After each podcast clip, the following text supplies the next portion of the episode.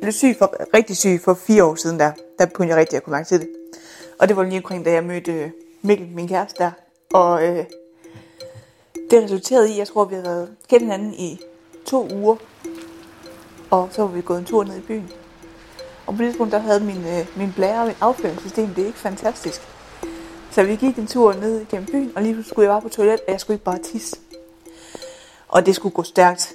Øh, og jeg nåede det ikke. Altså det er jo det værste ting, det man kunne forestille på en ny date og alt det der. Øh, men jeg prøvede at finde, jeg skyndte mig ind på toilet meget, meget forstyrret, og det var virkelig noget af det mest flove nogensinde. Og jeg prøvede bare at smide mine trusser, og, og det kunne egentlig, jeg kunne tænke, okay, jeg kan godt slippe afsted med det her. Det, er egentlig, det kan egentlig godt lade sig gøre. Og han, jeg kom ud, og han stod der stadigvæk, og man havde allerede den tanke, at det er ikke nogen, der gider det her, altså. Men han var der stadigvæk, men okay, ja, men det, det var fint nok. Og øh, vi fortsatte med at gå, og så skulle vi mødes med en af hans kammerater nede på en bar, der også ligger nede i byen, og senere om aftenen. Og jeg tror 50 meter derfra, så skete det igen. på samme dag, og det var bare, altså det var noget af det værste ting, det man kunne forestille sig.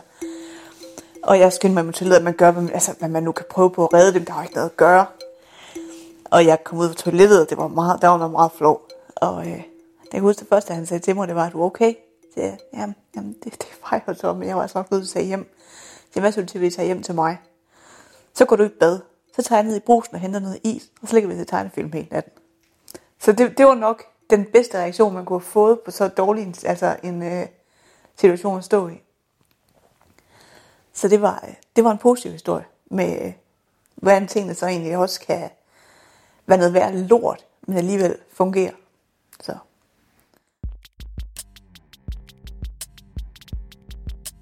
Du lytter til kapitel 2 af Sklerose-podcasten.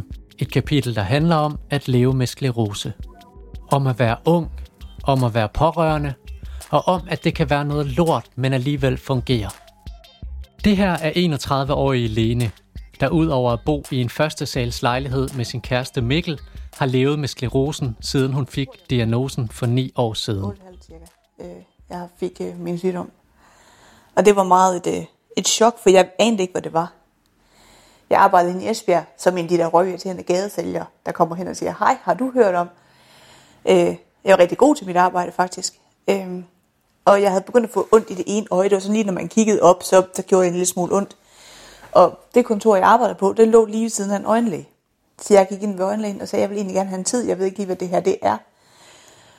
Og øh, fik at vide, du skal sætte ned i venteværelset. Øh, vi finder en tid så i løbet af en halv time. Og jeg havde forventet, at der var en evig lang ventetid på en øjenlæge. Selvfølgelig er der det. Men jeg kom ind og blev undersøgt. Og, øh, og de sendte mig videre ud på Esbjerg sygehus. Øh, hvor jeg også bare blev undersøgt. Og jeg anede ikke, hvad, de, øh, hvad det var. Lige pludselig så var man bare øh, ude på sygehuset. Altså ingen der, hvad det var. Det er sådan, at omkring 20% af dem, som har sklerose, deres første symptom, det var en synsnervebetændelse. Det her er Michael Broksgaard, overlæge og skleroseekspert. Og det kan være, at den har optrådt mange år forud for, at de egentlig får diagnosen. Det kan være i gymnasiet, eller øh, mens de har været helt unge. Og det typisk, man oplever, det er, at man får lidt sløret syn for det ene øje, og måske lidt trykken bag øjet. Øh, og der er mange, i, hvis de går i gymnasiet, ja, det er da irriterende, og så gnider de sig i øjet, og så går der en to-tre dage, og så går det over af sig selv. Det tænker de måske ikke mere over. Men det er typisk, øh, i hvert fald hos en femtedel af dem, der har sklerose, øh, det første symptom, de har haft. Der er rigtig mange, der har det, der hedder sakaderende øjenbevægelser, hvor når du følger en genstand, så er det jo lidt fantastisk, fordi de muskler, der skal arbejde sammen i øjet, det er jo nogen, der på venstre side, hvis jeg kigger mod venstre, trækker øjet ud af, men på højre side, der skal de jo så trække øjet indad. Og den koordinering, den er meget, meget, meget fin, og der sidder nogle koordineringscentre forskellige steder i hjernen, øh, bag til og fortil. Så der skal ikke ret meget til for, at den fine koordinering, den bliver ødelagt. Sådan at hvis det er, at de skal følge en finger, for eksempel, man kører hen foran øjnene på folk, normalt set, hvis jeg gjorde det ved dig, jamen, så vil dine øjenbevægelser være fuldstændig glidende. Men hos nogle sklerosepatienter, eller hos mange, faktisk langt de fleste, der er den øjenbevægelsen, de er sådan lidt hakkende. Det kalder man, at de er sakaderende. Det er som regel ikke noget, folk lægger mærke til selv, men det er meget, meget karakteristisk for sklerosepatienter. Det er faktisk så karakteristisk, at hvis jeg gjorde det ved dig, og jeg kunne se, at dine øjenbevægelser de hakkede, så vil jeg bogstaveligt talt smide dig ned i en MR-scanner nu her, for at se, om der skulle være noget.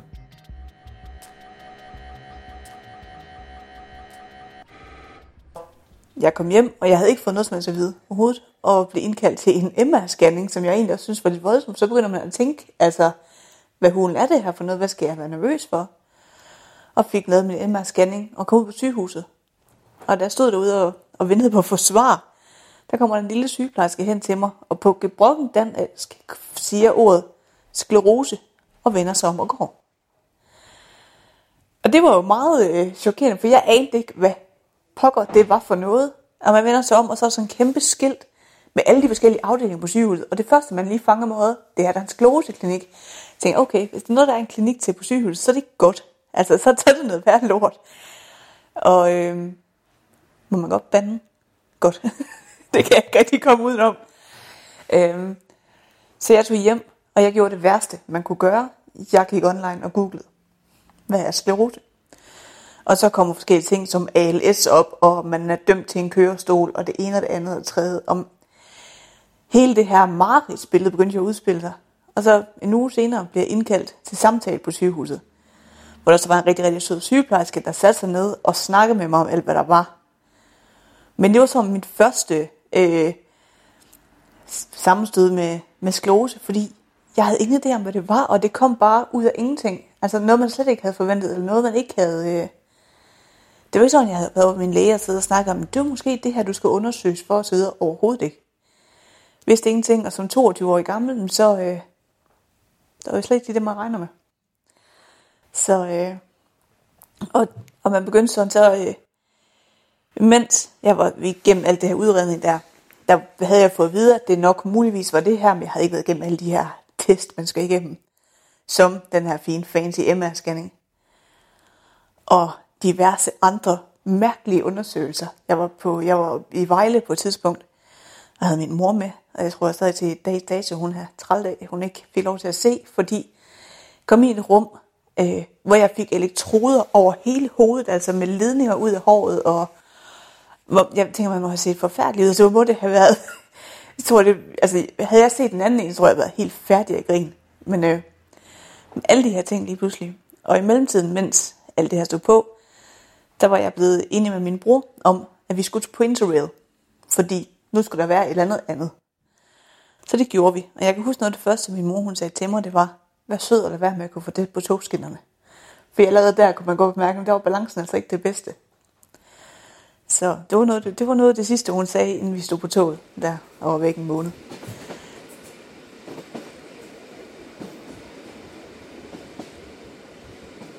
Vi tog fra Tyskland meget, meget tidligere om morgenen og øh, tog til Amsterdam.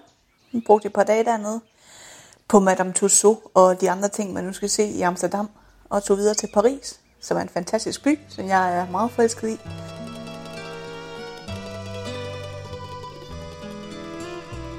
Og så alle de ting, man skulle se der også, altså øhm, Eiffeltårnet og så videre, men Louvre-museet synes jeg var noget af det bedste. Det, det, det var jeg virkelig fascineret af. Udover øh, Mona Lisa, som nok var det største sham nogensinde, altså billedet på størrelse med et frimærke næsten, altså. Og så alle de mennesker, der står øh, i kæmpe øh, kø udenom den her lille, mega tykke montre med et billede i, altså. Jeg tænkte, der var så mange andre flotte øh, kulturskatte derinde, og så det var det, der blev fremhævet. Det kunne jeg slet ikke forstå.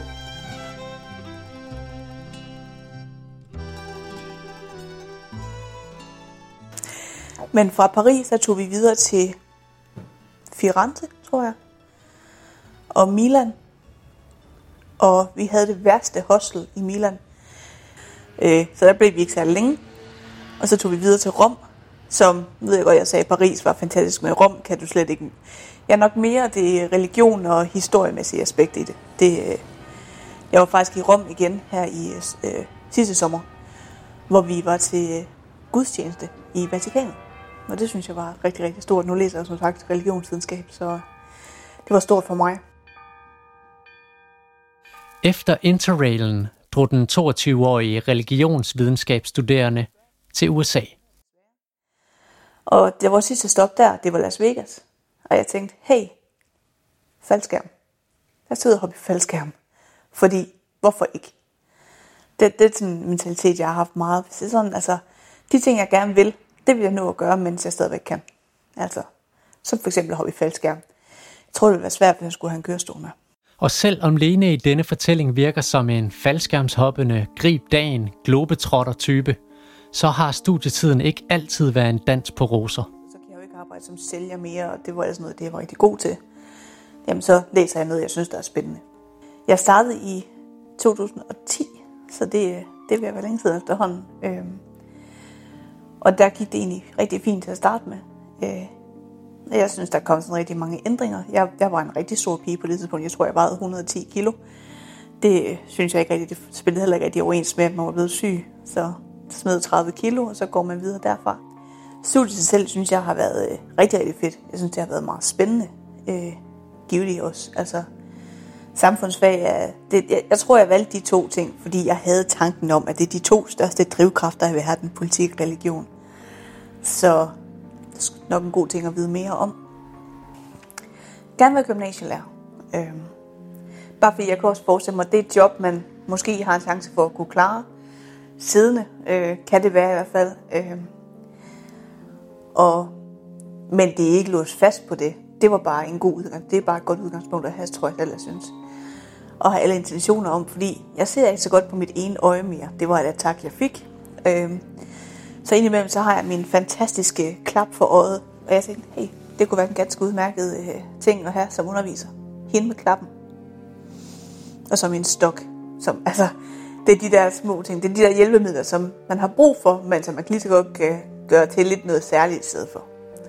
Jeg kan huske, at jeg fik øh, min, øh, min klap for øjet af, af min kæreste derinde også, og øh, det er virkelig sådan en rigtig pirat. Altså, det, det er ingen tvivl om overhovedet, og den er den er virkelig fed, så, øh, så det, det er også bare at gøre det lidt specielt, synes jeg. Altså, det behøver ikke at skulle være sådan en fin øh, klinisk et eller andet, du skal sidde med for øjet. Det, det, det synes jeg ikke rigtig har. Det, det kan jeg slet ikke lige forlige mig med overhovedet. Jeg har da haft de der virkelig, virkelig nederen debre perioder også, altså, hvor alting bare har været noget lort, og nu havde jeg for eksempel nu her, jeg havde et attack i september, og, øh, og jeg har lige haft et attack mere. Jeg har, men altså, så jo, der har der været nogle rigtig træls perioder, og det her det der, har der i hvert fald været en af dem, fordi det bare har været det ene oven i det andet. Altså, der, der, det værste er nu som studerende, det tanken, det har jeg ikke tid til. Fordi den tanke, synes jeg måske ikke rigtig, man skal have. Altså, sygdom kommer lidt først. Altså, man er nødt til at passe på sig selv, og så må skole komme i anden række. Men når man så sidder og nu har eksamener på eksamener på eksamener, og ved, hvor tæt man er på at være færdig, og så har man måske ikke rigtig tid til at ligge og være syg.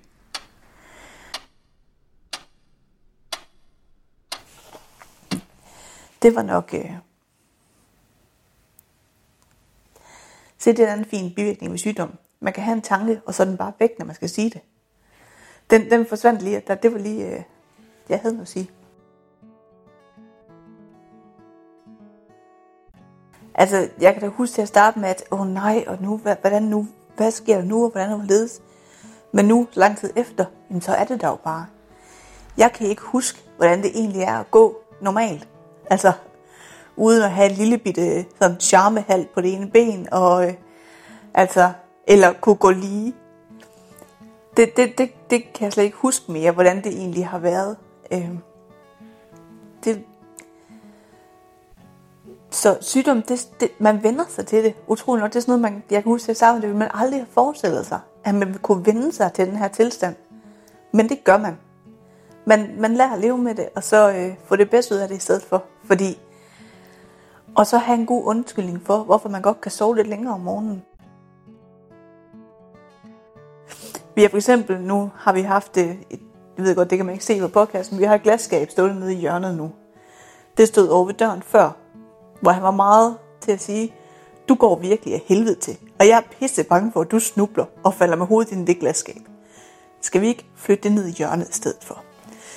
Så der byttede vi rundt på vores glasskab hos palme, bare for at jeg ikke skulle ende med at stå med hovedet ind i det glasskab. Øh. Så, så det er blevet flyttet rundt nu. jeg tror noget af det værste for mig, det er andre folks bekymringer. Det er den, det, det, øh, der er ikke noget værre, end hvis du fortæller folk, du har sklerose, og du får den der, ej, og i så ung en alder. Hold nu kæft. Det, det bliver det ikke bedre af. Og jeg ved godt, det er jo ment på den bedst tænkelige måde, men når man har hørt det for 200 gang, så begynder man at blive lidt gammel. Øh, og, men der er alle de der standard replikker, der kommer, og gør det ondt? Nej, det gør det ikke. Altså, og Mikkel, min kæreste, der bekymrer sig om alting. Altså, han er meget, meget mere bekymret for min tilstand, end jeg selv er. Fordi jeg kan mærke det, og jeg ved, det gør ikke ondt, for eksempel. Jamen, det ligner det, at det gør. Men det gør det ikke. Jeg skal nok sige, hvis det gør. Og den der irriterende tendens, det folk, de har med, de gerne vil hjælpe. Igen, det er på den bedst tænkelige måde. Men hvis jeg har brug for hjælp, så skal jeg nok spørge. Jeg skal nok sige til. Det er jeg ikke for, øh, for godt et menneske til at gøre. Hvis jeg ikke kan løfte den dag, så spørger jeg, mig ikke du vil gøre det. Øh, nu har vi fx to skraldeposer stående ude i køkkenet. Jeg kommer ikke til at gå ned med skraldeposerne, for jeg kan ikke komme ned i de trapper. Så det bliver, når han er klar til det. Øh, så, så det er, det er sådan en små ting der. Det, folks reaktion kan faktisk være, øh, synes jeg kan være slem indimellem. Jeg er svært at for, forholde sig til. Fordi jeg tror, folk har et meget, meget mere, øh, hvad hedder det, gråt billede af, hvad tilstanden er, end hvad jeg selv har. Altså, jeg lever med det, jeg er vant til det nu. Altså, man skal tænke på, at personen, der har sygdommen, til at starte med, godt vil have hjælp, eller, men nok mere nogen at snakke med have nogen at snakke med og fortælle om de følelser og tanker, man har om sygdommen sig selv, fordi det er en svær ting at forholde sig til. Især når man er ung. Og efterfølgende, så finder, man, så finder personen, der er syg, ud af, hvordan man skal håndtere det.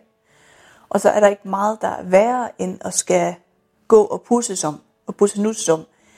Jeg ved, min mor, hun, øh, jeg har også lidt imellem, men mit hoved det kan godt begynde at drille lidt, og blive lidt småsvimmel og så videre, og så er jeg stoppe op, og så lige, hvor min kæreste, han, nu var vi, min mor har så kendt det noget længere, så, men han kan godt være rimelig hurtigt. Lene, er du okay? Du kunne også bare sige det på en, hey, er tingene okay? Bare en stille og rolig måde i stedet for, i stedet for den her dramatiske ting. Hvor min mor, hun, øh, hun stopper lige, hvad hun er i gang med, vender til, jeg er okay, så fortsætter som om ikke noget skete, Altså. Og den, den sidste der, det er nok noget af det bedste. Den der erkendelse af, det er der, men det er ikke noget, vi behøver at skal forholde os til mere end, øh, mere end nødvendigt er. Altså. Og det er nok noget, der, det der er rarest, det er, når man ikke behøver at skal forholde sig til det hele tiden selv. Men når de folk omkring en, bare tager det stille og roligt. Altså, jeg har også veninder, der, øh, okay, jamen, så er det sådan, det er lige nu. Så venter vi lige de der 30 sekunder, så bliver det godt igen. Altså, øh, så lad være med at pylder, og lade være med at gå i panik. Man lærer selv at spørge.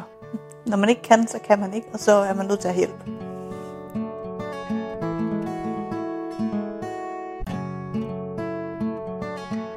Man kan sagtens sidde og sige, fuck hvor er det hele bare noget lort. Og Men man er bare nødt til at have det, det andet element med os. Sørg for at kunne se de positive ting også. Fordi jo, det har da været en lortet situation, men man har da også fået noget ud af det. Altså, nu var man 22, eller jeg var 22, da jeg fik det, diagnosen, så jeg har nok også været 22 år mentalt jo. Men hold op, hvor har det ændret mange. Øh, altså, ens ens idé om, hvad der er vigtigt, det ændrer sig bare. Lige pludselig så, når vennerne sidder og snakker, det gør man så ikke så meget med mine er på samme måde, men de der problemer, der kommer, det er bare ikke problemer mere. Det, det spiller ikke den store rolle mere. Ej, men han har ikke ringet. Må ikke du overlever. Altså, den, jeg, den anden ting, jeg ikke kan have, det er, når folk de sidder og siger, hvis, hvis de snakker om et eller andet, hvis de har et eller andet problem, eller et eller andet, ej, jeg er godt nok syg for tiden. Men det er jo ikke noget i forhold til dit hold nu kæft. Bare fordi jeg er syg, så betyder det ikke, at dit ikke betyder noget. Altså, jeg er syg, og det er sådan det, men jeg kan ikke have den kommentar med, men det er jo ikke så slemt som dit. Men det ved du da ikke noget om. Du, kan da ikke, du har ikke nogen idé om, hvordan det er at have mit. Altså, og så sidde og sige, jamen, altså, det her det er jo ikke slemt. Det er det nok for dig lige nu. Altså, Men hele den her undskyldende for at sidde og klage over et eller andet, fordi nu, man, nu er jeg jo syg, så det kan man jo ikke. Jo, det kan man godt. Det er helt okay, at, øh, at du stødte lille tåen i går, og du har ondt i den endnu. Det er fair. Det må du godt sidde og brugt over. Det er også okay. Altså, det, det, den, den, øh, den, hele den der mentalitet med, at man ikke skal gå på glasgård omkring folk, eller omkring mig, som er syg, den kan jeg slet ikke øh, forholde mig til. Fordi jeg er jo bare syg. Det er jo ikke, øh, det er jo ikke værd end det. At være tæt på et menneske med sklerose kan være svært. Uanset om den nære relation er som kæreste, veninde, ægtefælle eller som mor. Øh, jeg hedder Berit, og jeg er mor til Nikolaj, som er 28, og som fik øh, diagnosen sklerose, atakvis sklerose for knap fire år siden. I en hyggelig lille Frederiksberg-lejlighed har mor Berit sat sig til rette i sofaen, og ved hendes side sidder Nikolaj, der de sidste fire år har været igennem en række alvorlige attacker. Selvom Nikolajs historie om at være ung med sklerose er relevant, så er det ikke den, du får her. Det er Berits historie om at være tæt på Nikolaj. Så, så jeg synes, at den her rejse i sklerosens verden som pårørende, det, det har været noget af det mest sindssyge hårde, jeg nogensinde, og jeg har også været gået ned med stress og har fået fysiske symptomer, irriteret tyktarm og alle mulige mærkelige, gået med hjertemonitor, fordi lige pludselig var der noget galt med hjertet, og været dødhammerne stresset, øh, fordi der hele tiden har været progression, og så virkede det ene medicin ikke hos Nikolaj, hans startmedicin, så skulle han skifte til noget nyt, og så var det så stamcellebehandlingen kom på bordet, øh, så det er jo ikke fordi, man skal sidde og, og brokke sig over, at der er progression, men på et eller andet tidspunkt sidder man også bare, kunne der ikke bare lige være noget, der virkede nu, og så var der lidt ro på et stykke tid, ikke? Øh, og så for at at ligesom, at der er kun Nikolaj og mig i vores familie, så har vi en gammel mor, for der er ikke øh, helt øh, til hjælp, hvis man må bruge det udtryk. Øh, for han forstår ikke alt det. Altså netop fordi det er bare af, og Nikolajs far faldt død om på gaden for to år siden, 61 år gammel, så, så det der med mig og Nikolaj, det er også en kæmpe udfordring, øh, at vi ikke rigtig har nogen at sprede det ud på. Øhm, selvfølgelig har vi noget netværk af venner. Og... Altså, det er jo også det mest dig jo lidt. Ja, fordi du, har, du er i det. Du har sygdom. Ja, du ved, jeg, hvad du jeg snakker også, om, skulle jeg til at sige. Ja, og jeg har tætte venner, altså... Øh... Det har jeg også, men ikke nogen, ja, der forstår, hvordan det er at have et barn. Nej, nej, Uanset om du er voksen nu, øh, så er du stadigvæk min søn. Og har nogle udfordringer, som gør, at jeg føler, at jeg skal være på. Altså det der hyggebesøg, dem har vi stadigvæk heldigvis, men nu er der ligesom bare kommet en anden kant ind over, fordi mor, kan du ikke lige tjekke de der e-mails, og kan vi ikke lige, og kan vi ikke lige, og i dag kan du ikke lige sætte nogle penge ind på mit rejsekort, og, og jeg er sikker på, at hvis jeg faldt øh, Gud forbyde det, øh, jeg gør alt, hvad jeg kan for at holde mig i live rigtig længe endnu, så kunne han nok også godt selv finde ud af det. Men jeg kan godt se, at det er en udfordring at sidde med øh, PC'er og små telefoner og skal overføre penge og, og sådan noget, når blikket ikke. Men hvis jeg ikke var, så kunne du nok godt. Det, det kan vi også godt lande den på, ikke? Med til Nikolajs historie hører, at han er svært ramt på øjnene. Så hvor andre unge klistrer sig til deres mobiltelefoner, så går det ikke for Nikolaj. Overlæge Michael Broksgaard forklarer. Der er nogen, der kan udvikle, hvis de er uheldige, at den læsion, der sidder i hjernen, hvis der kommer et attack, at det kan sidde nede i det, der hedder hjernestammen. Så kan man se dobbelt, øh, så man ikke kan styre øjenbevægelsen, men at man i går en skæler øh, og ser to billeder. Det er heldigvis sjældent, men det sker hos nogen. Og det er jo igen, det er for, altså når man begynder at snakke, så ruller bolden bare, fordi det er jo så det næste som pårørende. Altså hvornår er det, man sidder og tænker, er det i orden, at jeg siger, at han er en doven hund nu, eller må jeg lade være med at sige det, fordi ej, han har også sklerose, og han er udfordret kognitivt og motorisk og bla bla bla. Ikke? Øh, fordi nogle gange har man da lyst til at sige, hallo mand, kom lige lidt op i gear, ikke? Og når man så læser nogle artikler i Sleroseforeningens blade eller andet, uha, ikke? Og nu må I forstå, at hvis man er ramt kognitivt, så har det noget at gøre med ens drive, og alt det her, det forsvinder, og, og så sidder man, gud nej, jeg er jo sådan en dårlig mor, ikke? når jeg så samtidig bare har lyst til at sparke ham i rumpen og sige, nu må vi altså lidt videre. Ikke? Øh, så den der balance med, hvornår det er okay at stille forventninger, og hvornår er det okay at gøre noget for ens barn, uanset hvor gamle de er. Den synes jeg også hele tiden øh, er til diskussion inde i mit eget hoved i hvert fald. Ja, det er en af de to.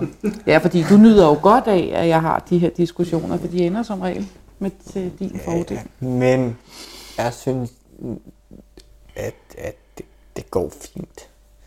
Altså, øh, Jeg synes, det er lort med lort på, altså. jamen det, det er også lort med lort på, men jeg synes, øh, altså efter jeg lige kom over, jeg, og der er stadig, øh, det er ikke så lang tid siden, jeg var igennem den der stamcellebehandling. Og de bliver jo ved med at sige, at øh, giv det et halvt år, og giv et år, og bla bla bla. Øh, og jeg har det sådan der nu, altså selvfølgelig, så øh, altså hele målet for mig med den her stamcellebehandling, det var, at jeg kunne gå fem år uden nogen attacks. Bare fem år, og så kunne min krop, altså det er jo det, kroppen kan. Den kan jo lave sig selv, hvis det er, at den ikke bliver nakket af den der sygdom hele tiden. Altså, øh, og, og det var målet. Og, og indtil videre øh, efter behandlingen, det var heller ikke så lang tid, men øh, der er ikke sket noget. Og, og jeg har det godt. Jeg kan gå uden øh, hjælpemidler. Jeg kan passe mig selv. Jeg kan støvsuge. Jeg kan vaske. Og jeg kan, jeg kan det hele. Så jeg har et smil på, men stadig et smil på med en lille bagtanke om, at det kan jo godt ske noget forfærdeligt. Altså. Ja. Men, men jeg holder modet op og, og synes, at øh, jeg har det godt. med. Men det er jo så også det, altså når man er så tætte, som Nikolaj og jeg er, øhm, og der igen, at der ikke er så meget bredt ud på, så kan det godt være, at du har gode venner, og jeg har gode venner og sådan noget. Men når Nikolaj så har sine nedture, de har, det, det har han, øh, tro mig, øh, så, er det- så er det eddermuk mig også hårdt at blive ved med at være den, for jeg har været sådan en, altså jubeloptimist hele vejen igennem. Ikke? Hver gang Nikolaj han har haft et eller andet, hvor han har været vred, frustreret, der er også en masse reaktion, det er klart. Så sådan noget, ah, nu må vi tro på det, ikke? og den der, det der drive hele tiden. Jamen, ja, vi giver ikke op, og uanset hvad, og går vi efter den stamcelle, og ind på Risort. Nu må I, og øh, hele tiden det der, øh, og, og når man så sidder sammen med sin søn, og han sidder og siger, at han ikke gider at leve, og om han nogensinde, der er noget kærlighed til ham nogle steder, og alle de her øh, ting, altså så er jeg jo sådan lige ved at glide ned af stolen af bare sorg, ikke? fordi jeg synes bare, det er så uretfærdigt, jeg synes, det er så synd for ham. Og så er det rigtigt, hvad Nikolaj siger, så får vi snakket det igennem, og får joket lidt på en eller anden måde, ender vi altid med at komme til at grine af et eller andet, og så ligesom om, så kommer vi videre. Men det er jo klart, at det sidder som mor. Altså, det er jo ham, jeg forhåbentlig skal efterlade på denne jord, så det vil man da gerne gøre med tanke på, at han har en familie, eller en sød kæreste, eller et job, han måske kan magte, og sygdommen er i bero, og at når om de her fem år, så er der noget helt fjerde, man kan gøre, og Nikolaj stadig er ung, og alle de der, det er mega opslidende og skal blive ved med selv at tro på dem, og blive ved med at prøve at sige tingene til Nikolaj, hvis han er nede i en lidt dum periode, eller bare lige et kort øjeblik er skidesur over et eller andet.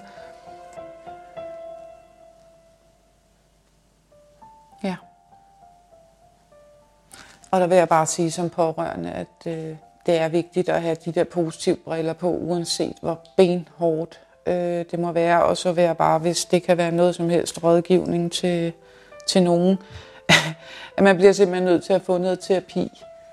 Altså man bliver nødt til at række ud, selvom man tænker, og det er mega svært lige når det hele sker, og det er først nu, efter næsten fire år. Øh, selvfølgelig er jeg gået til noget sådan on and off, men man er så træt, man er så udbrændt, øh, stresset, øh, så, så, så, så man kommer hele tiden selv i anden række, øh, og når folk siger det der med, at nu må du også gøre noget godt for dig selv og passe godt på dig selv, så er det lige før, at man har lyst til at slå nogen, fordi at man føler virkelig ikke, man kan tillade sig at give slip.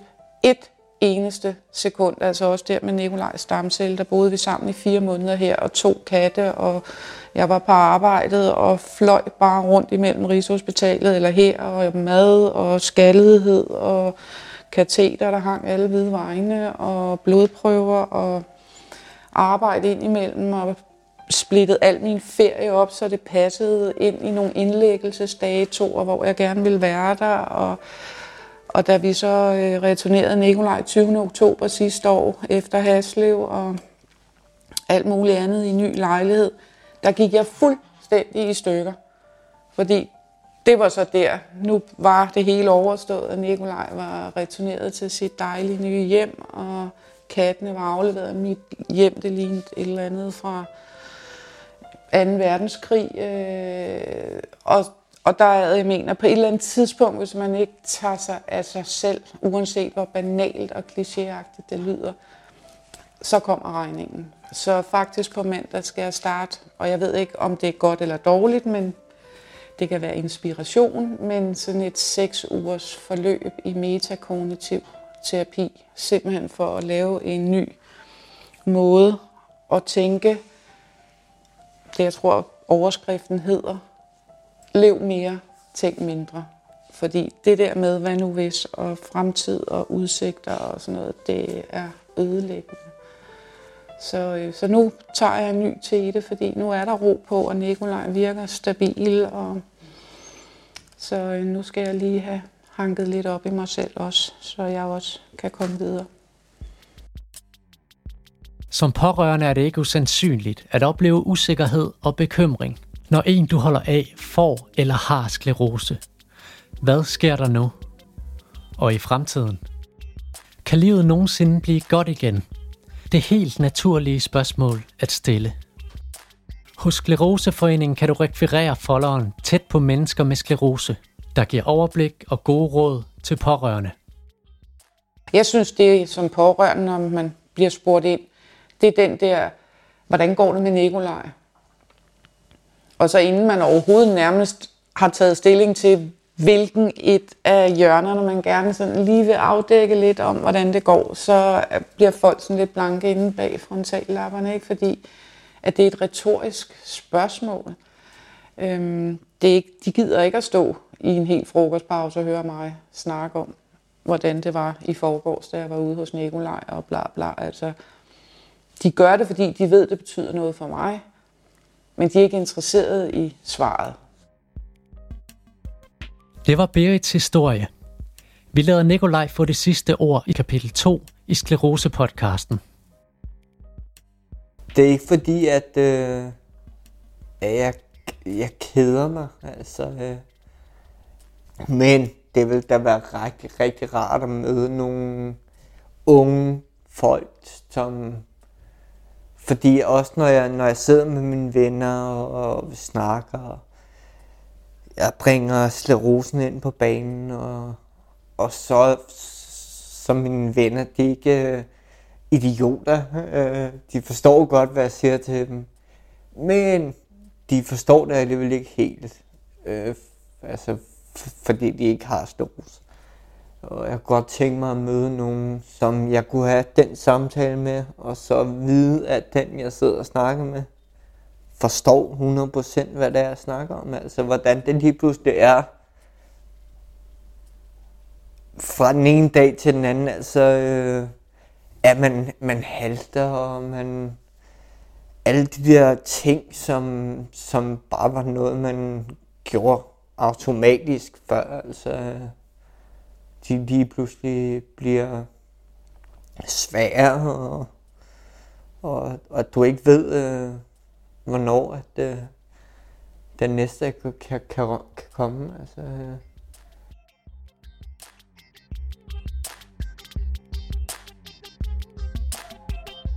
Tak fordi du lyttede med. Vi håber, at vi med denne podcast kan give dig en dybere forståelse for sklerose og sygdommens nuancer. I næste kapitel skal du møde Stine, der drøner rundt i sin kørestol langs Roskilde Fjord.